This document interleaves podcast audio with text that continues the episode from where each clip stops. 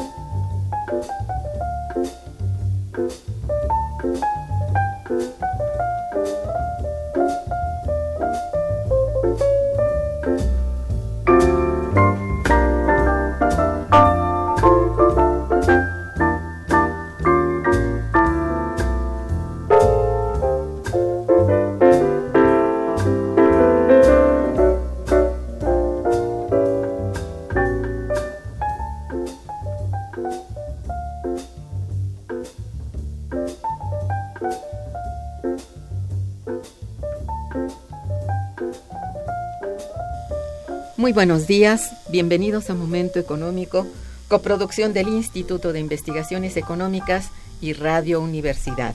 Les saluda Irma Manrique, investigadora del Instituto de Investigaciones Económicas, hoy jueves 30 de agosto de 2018. El tema que abordaremos el día de hoy es la transgresión del espacio social en la ciudad neoliberal. Para ello contamos con la grata presencia de los doctores Patricia Eugenia Olivera Martínez, bienvenida. Muchas gracias. Y el doctor José Gasca Zamora, bienvenido, compañero. Muchas gracias, buenos días. Nuestros teléfonos en el estudio son 55 36 89 89 con 2 líneas. Y para comunicarse desde el interior de la República, contamos con el teléfono LADA sin costo 01800 505 26 88. La dirección de correo electrónico para que nos envíen sus mensajes es una sola palabra, momentoeconómico@unam.mx. También pueden escucharnos a través de la página de internet www.radio.unam.mx y www.iis.unam.mx.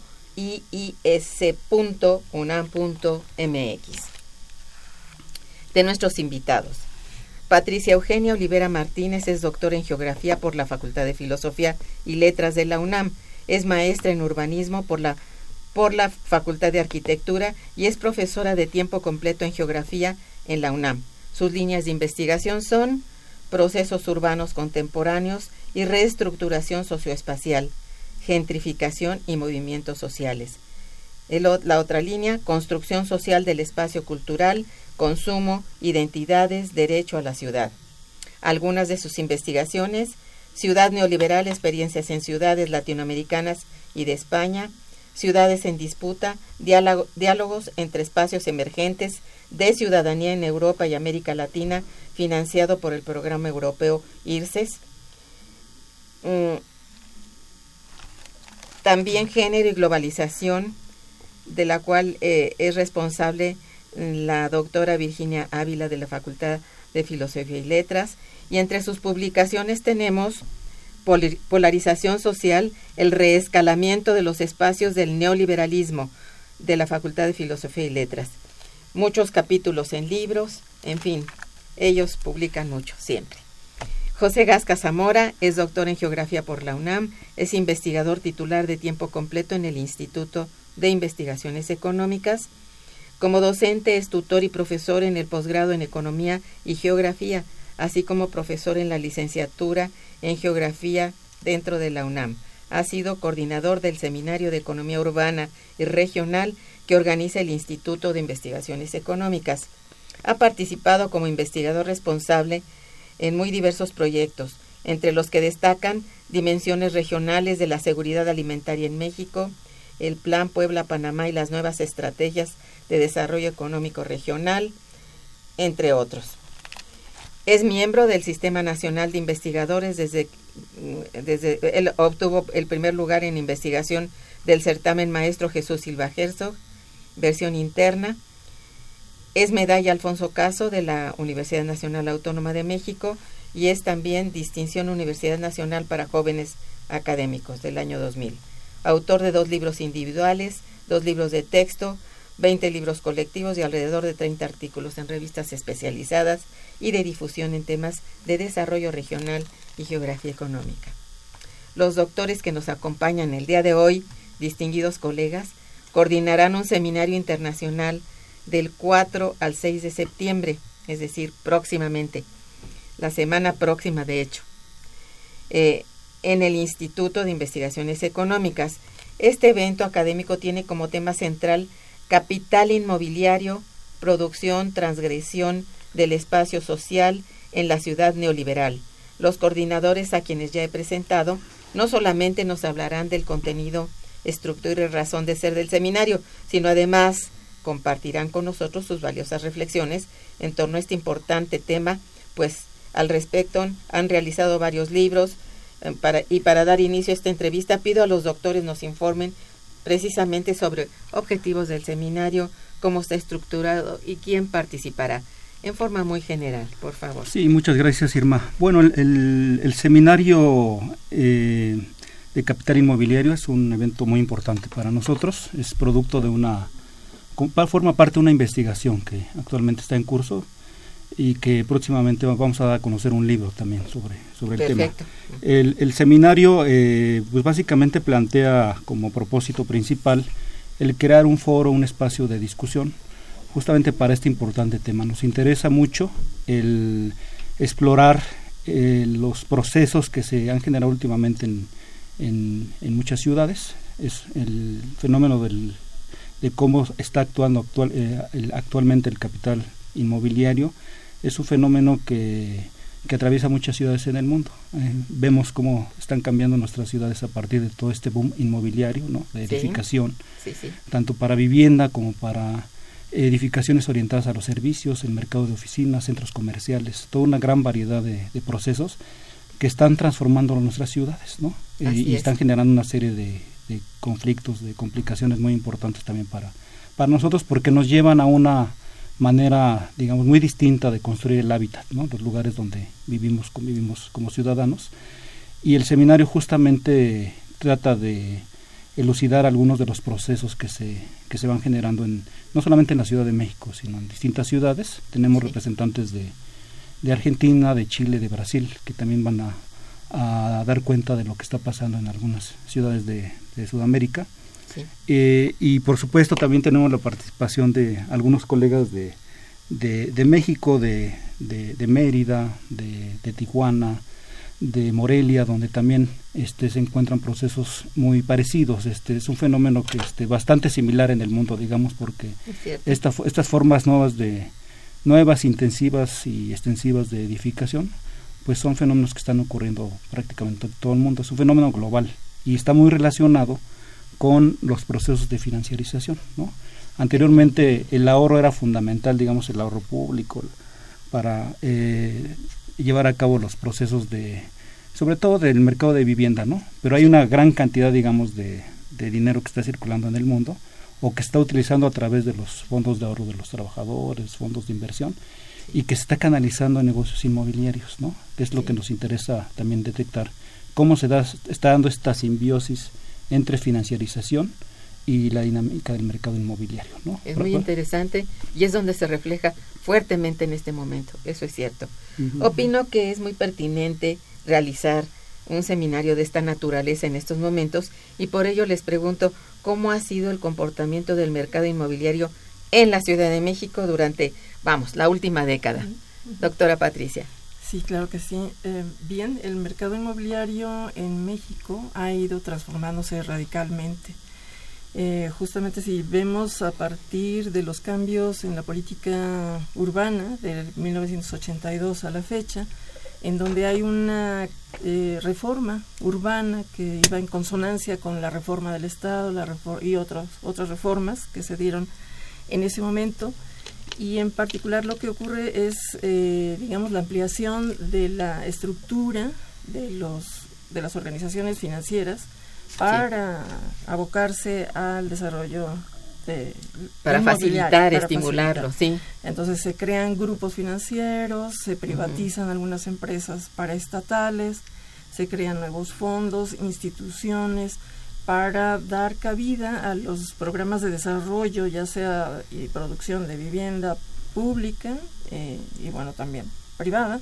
Sí, sí. Así como otros equipamientos que son, por ejemplo, de comercio o de los servicios, industria también. Por supuesto, se empiezan a generar una gran cantidad de consorcios público-privados para dar lugar a la formación de, digamos, ampliación de puertos industriales, sí, algunos desarrollos como parques industriales, que ya era una política anterior, pero empieza a tener cierto auge, y hay una hay un redireccionamiento, digamos, de la industria hacia las fronteras, hay un crecimiento del turismo en México, y eso dinamiza muchísimo el mercado inmobiliario, aprovechando, bueno, las costas que tenemos, y bueno, se van desencadenando nuevos patrones, digamos, de edificación, de aglomeración de ciudades nuevas que están apareciendo. Cancún es una de ellas, bueno, desde los 70s, pero ya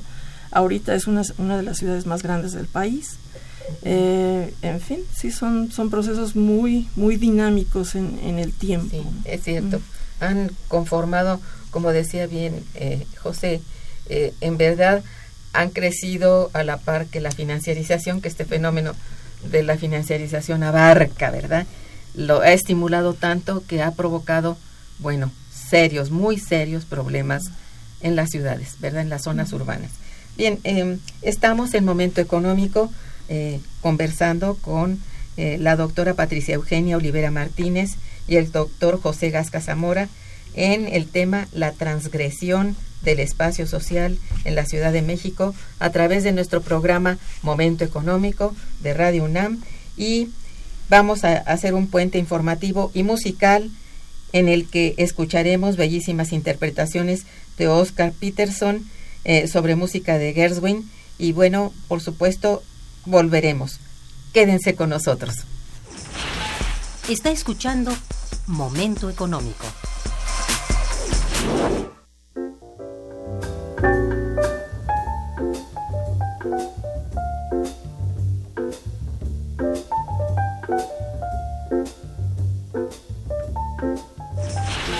El teléfono en cabina 55 36 89 89.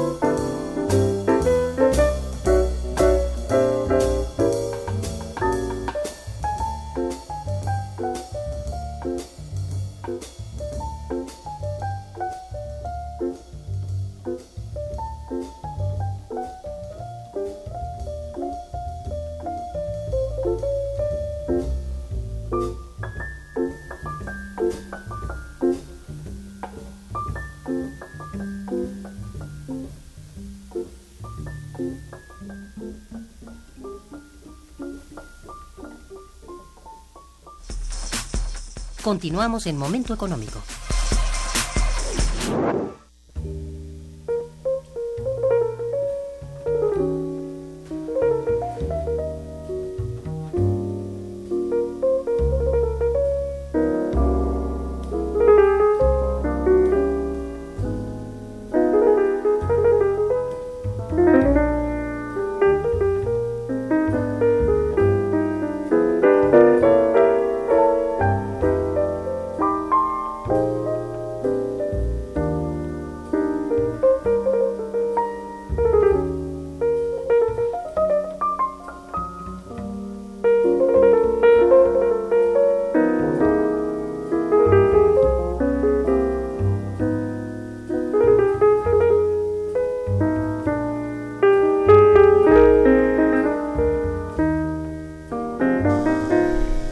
bien, independientemente de este fenómeno todavía tan debatido de lo que es la financiarización y que ha sido un gran estímulo, como decíamos, para esta expansión inmobiliaria, puede ser considerado este mercado como una expresión de desarrollo económico. Sí, Irma, hay dos aspectos que, digamos, son los dinamizadores del mercado inmobiliario. Uh-huh. El primero es la demanda de viviendas, ¿no?, que es todo lo que es la parte del mercado residencial propiamente. Claro. Y la segunda son las transformaciones, las dinámicas y transformaciones económicas que están sufriendo muchas ciudades, ¿no? Hay que recordar que, por ejemplo, la Ciudad de México y otras tuvieron su etapa de oro de empresas fordistas, ¿no? Sí. Había muchas zonas industriales, y estas zonas se han venido perdiendo. O sea, la transición, digamos, productiva es un fenómeno también de muchas partes del mundo, y en la Ciudad de México es muy particular porque todas estas zonas que se están desindustrializando, ¿no?, vaciando, digamos, están dejando muchos predios muy importantes, porque son enormes los terrenos para industrias, para bodegas, para antiguos equipamientos que van dejando y que de alguna manera son ocupados ahora por unos proyectos inmobiliarios, ¿no? Porque en la ciudad no hay muchas reservas de suelo ya, internamente hablando, pero estos lugares que van dejando las empresas, por ejemplo, sí, en esa zona del norte de Polanco, por ejemplo, ¿no?, que estaba la General Motors, la Chrysler, empresas automotrices en una época, entonces que ahora hay un proyecto muy importante, digamos, del empresario Carlos Slim, ¿no?, donde se montó toda esta parte de lo que es el norte de Polanco, ¿no?, el nuevo Polanco que le llaman desde una perspectiva más mercadológica, y que son ocupados sobre todo por corporativos, por edificios orientados al mercado de oficinas, ¿no?, al comercio, por infraestructuras comerciales, ¿no?, equipamientos comerciales, centros comerciales, sí, ¿no?, y una gran variedad, digamos, de posibilidades, incluso lo que son los llamados usos mixtos, ¿no?, que mezclan en las partes de abajo usos industriales, después arriba hay oficinas o hay departamentos, ¿no? Se dan estas mezclas que también van apareciendo en la ciudad. Sí. Entonces, por supuesto que estas dinámicas económicas son muy importantes. Otro fenómeno también económico es el comportamiento que tienen los mercados laborales, ¿no? En la medida que hay mercados laborales emergentes, sobre todo de profesionistas, de gente más preparada, algunos autores le llaman las llamadas clases creativas, digamos, ¿no?, que están muy orientadas hacia sectores de innovación, por ejemplo. Esto ocurre principalmente en otras ciudades en Asia y en Estados Unidos, pero en México se empieza a ver, digamos, un cambio de perfil también en algunas zonas, ¿no?, con una preferencia muy específica de estos nuevos perfiles, sobre todo de jóvenes, ¿no?, ubicados en servicios, que van eligiendo cierto tipo de localizaciones y dinamizando, por consecuencia, un mercado residencial de ciertas características. Y esto sucede mucho, por ejemplo, en las áreas cercanas al centro histórico o en el pericentro, ¿no?, en la colonia Roma, en la colonia, sí, Condesa, ¿no?, uh-huh, por ejemplo, que ha cambiado, ha tenido una dinámica muy específica, uh-huh, de un cambio de perfil de población, ¿no?, que ya no es la misma que se tenía hace 40, 50 años, ¿no? Uh-huh. Entonces es un fenómeno que también está ligado al mercado laboral, ¿no? Estos cambios de perfiles en los empleos pues van dinamizando de alguna manera nuevos fenómenos residenciales, ¿no? Es cierto. ¿Quiénes son, doctora Patricia, los dueños del capital inmobiliario en México? ¿Tiene así poco más o menos una visión de los principales? Digamos, sí, continuando con la idea que planteaba José, justamente son grupos muy poderosos, pero son, digamos que en cierta medida reducidos en términos del número de consorcios que se abocan al desarrollo inmobiliario. Según la Asociación de Desarrolladores Inmobiliarios, son alrededor de 80 grupos, ¿no? Sí, pero controlan un porcentaje muy elevado de la producción inmobiliaria en las ciudades mexicanas. Por ejemplo, en la Ciudad de México, esta organización, la ADI, controla alrededor del 80% de la producción de inmuebles en la Ciudad de México. Muchísimo, sí. Es altísimo, elevadísimo. Uh-huh. Y son desarrollos a gran escala.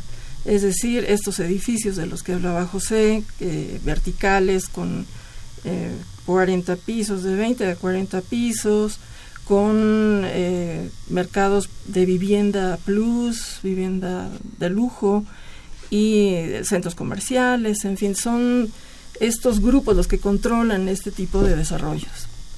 lo que nos habla justamente de un problema de desigualdad en términos del acceso a vivienda, a servicios, uh-huh.